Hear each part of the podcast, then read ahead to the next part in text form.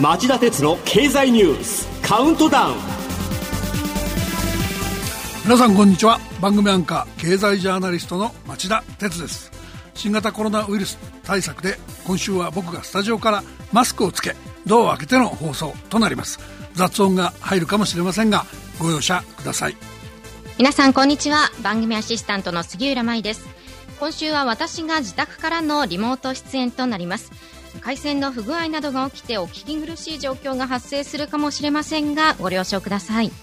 さておよそ290の航空会社が加盟している IATA 国際航空運送協会が火曜日世界の航空会社の最終損益が今年およそ9兆800億円の赤字になるとの見通しを発表しました。新型コロナウイルスの影響で売上高が去年の半分に減っているのに対し費用の削減が追いつかない。ためで来年も1兆7000億強の赤字が続くとしています。放っておけば破綻が続出しかねない情勢で航空会社の自助自助努力を前提に政府の支援も必要というわけです。ただミソは予測の前提が新型コロナの第2波が来ないとなっていることなんですね。もっと悪くなる可能性も残っています。今日も新型コロナウイルス感染症のパンデミックの影響で厳しい状況が続いていることを象徴するようなニュースが紹介されるんでしょうか。ちょっと不安です。それでは今日は町田さんが選んだ今週の政治経済ニュース8本を8位からカウントダウンで紹介していきます。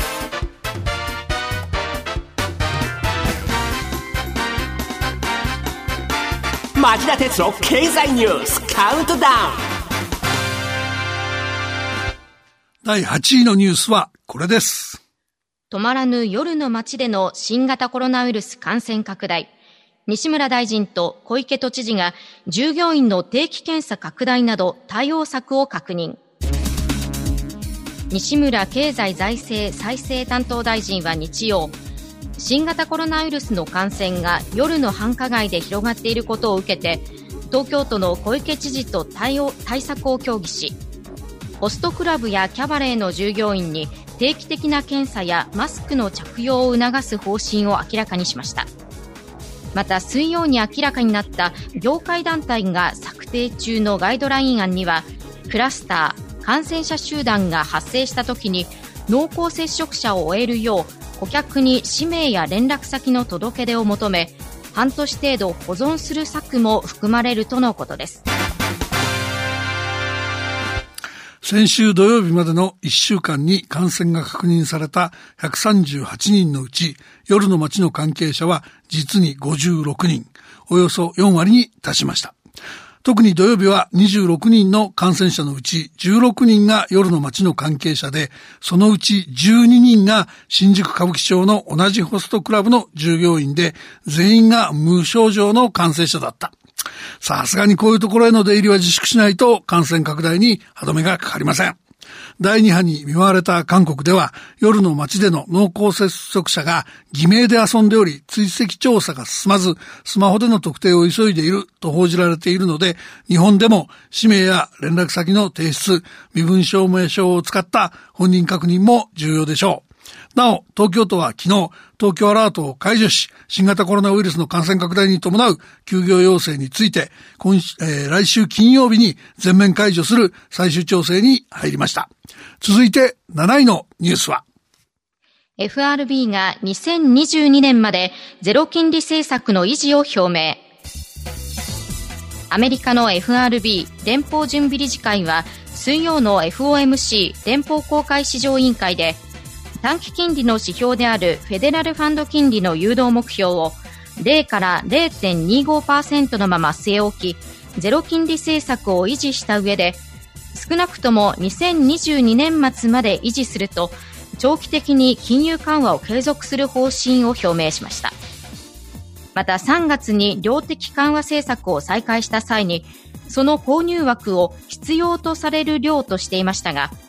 今回は具体的にアメリカ国債を月800億ドル、MBS 住宅ローン担保証券を400億ドル買い入れるという目標を明示しました。アメリカでは4月から6月期の実質 GDP 国内総生産が前の期に比べ10%減、年率換算で40%減という大幅な落ち込みが予想されています。一方、白人警官による、えー、黒人男性に対する、えー、暴行死、これに対する抗議デモが活発化。3密が生じ、テキサス州など14の州で感染再拡大が鮮明になっています。結果として経済がさらに落ち込み、回復が予測より大幅に遅れる可能性があり、FRB としては超長期の金融緩和継続が必要と判断したというわけです。ところが皮肉なことに FRB のこの危機回避策が市場の警戒感を刺激し、ニューヨークダウが昨日1861ドルも下げるという急落のきっかけになりました。6位のニュースはこれです。上海市や北京市が商品券を配る消費喚起策。中国では地方政府が相次いで消費喚起策を打ち出しています。上海市が総額130億元、およそ2000億円の商品券を配布し、低迷していた消費の底上げを狙っているほか、北京市や湖北省武漢市も追随しています。一方、広州市は路上販売の規制を緩和することで、消費を盛り上げて景気の早期回復につなげたい考えです。中国はいち早く新型コロナのパンデミックを抑え込んだと主張し、経済のテこ入れに乗り出しました。えー、その大黒柱が地方政府やアリババ、テンセントがコスト負担することが多い商品券配布による個人消費刺激策。実は先月下旬、李克強首相が記者会見で、経済対策のおよそ7割は国民の所得を支えるために充てる。経済成長の牽引役である消費を後押しする必要がある。と強調しており、コロナの初動の失敗や情報統制に対する不満の解消に力を入れると見られていました。一連の施策はこうした中央政府の意向が強く反映されたものと見られています。続いて5位のニュースはソフトバンクグループの10兆円ファンド、運用不振で人員15%削減。水曜付の日本経済新聞長官によりますと、ソフトバンクグループの通称10兆円ファンド、ソフトバンクビジョンファンドが人員削減を行うことが明らかになりました。具体的な対象は、ロンドンにあるファンド運営会社のソフトバンクインベストメントアドバイザーズの従業員およそ500人で、このうちの15%を削減対象とする方針です。広報担当者はコメントしないとしているものの、新型コロナウイルスの世界的な感染拡大で先行きが見通しづらくなっており、スリム化に踏み切らざるを得ないと判断した模様です。ビジョンファンドはリスクの高さを懸念する声があったにもかかわらず、より高い利益成長を追求したソフトバンクグループの孫正義会長兼社長が立ち上げた。アメリカのライドシェア大手のウーバーテクノロジーズやシェアオフィス大手のウィーカンパニーなど成長期待のあった企業に巨額の資金を投じてきたものの当てが外れてました。そんなところに新型コロナの感染拡大が直撃。ソフトバンクグループはグループとして正念場を迎えています。続いて4位のニュースは。黒人男性の暴行死事件、警察改革や大統領選の争点にも飛び火。アメリカ中西部ミネソタ州ミネアポリスで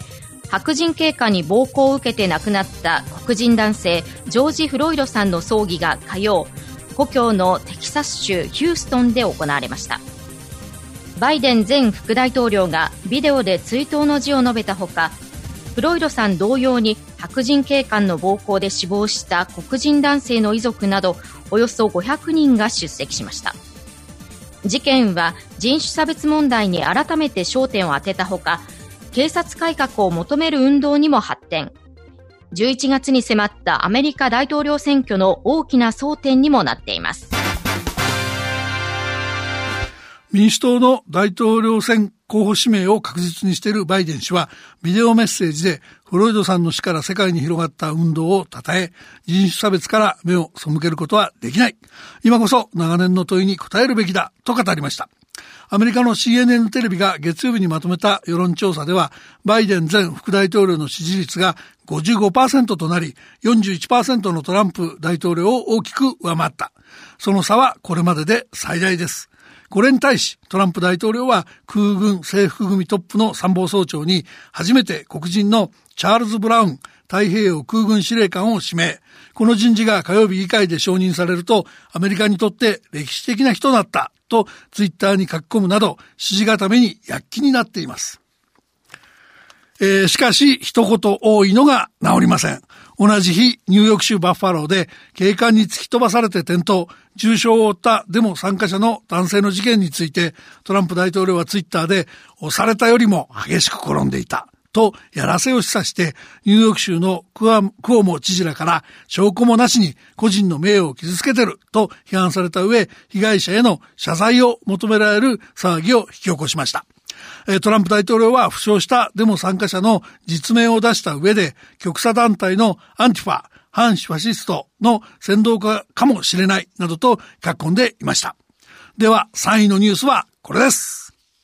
香港問題で G7 声明を日本政府が提案へ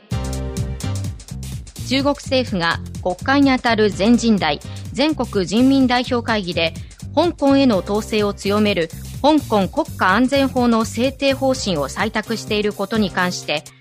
安倍総理は水曜の衆議院予算委員会で G7 主要7カ国として共同声明を発出して憂慮や懸念を示すことを目指しておりこれにより中国に自重を促す考えを表明しました。まあ、この問題は安全保障も含めて世界的な緊張を高めかねません。そのため安倍総理は、えー、G7 は自由、民主主義、人権、法の支配といった普遍的な価値観を共有する国々が集まっており、G7 が世界をリードしていくことに大きな意義を持っていると日本の考えを説明しました。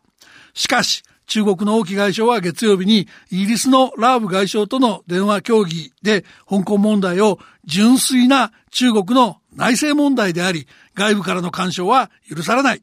香港は中国の革新的利益で必ず守らなくてはならない重要な原則だと強硬姿勢を見せており事態は予断を許しません。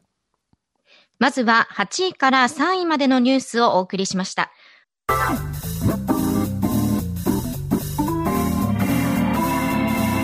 町田鉄の経済ニュースカウントダウン第2位のニュースはこれです二次補正予算案が参議院本会議で可決成立。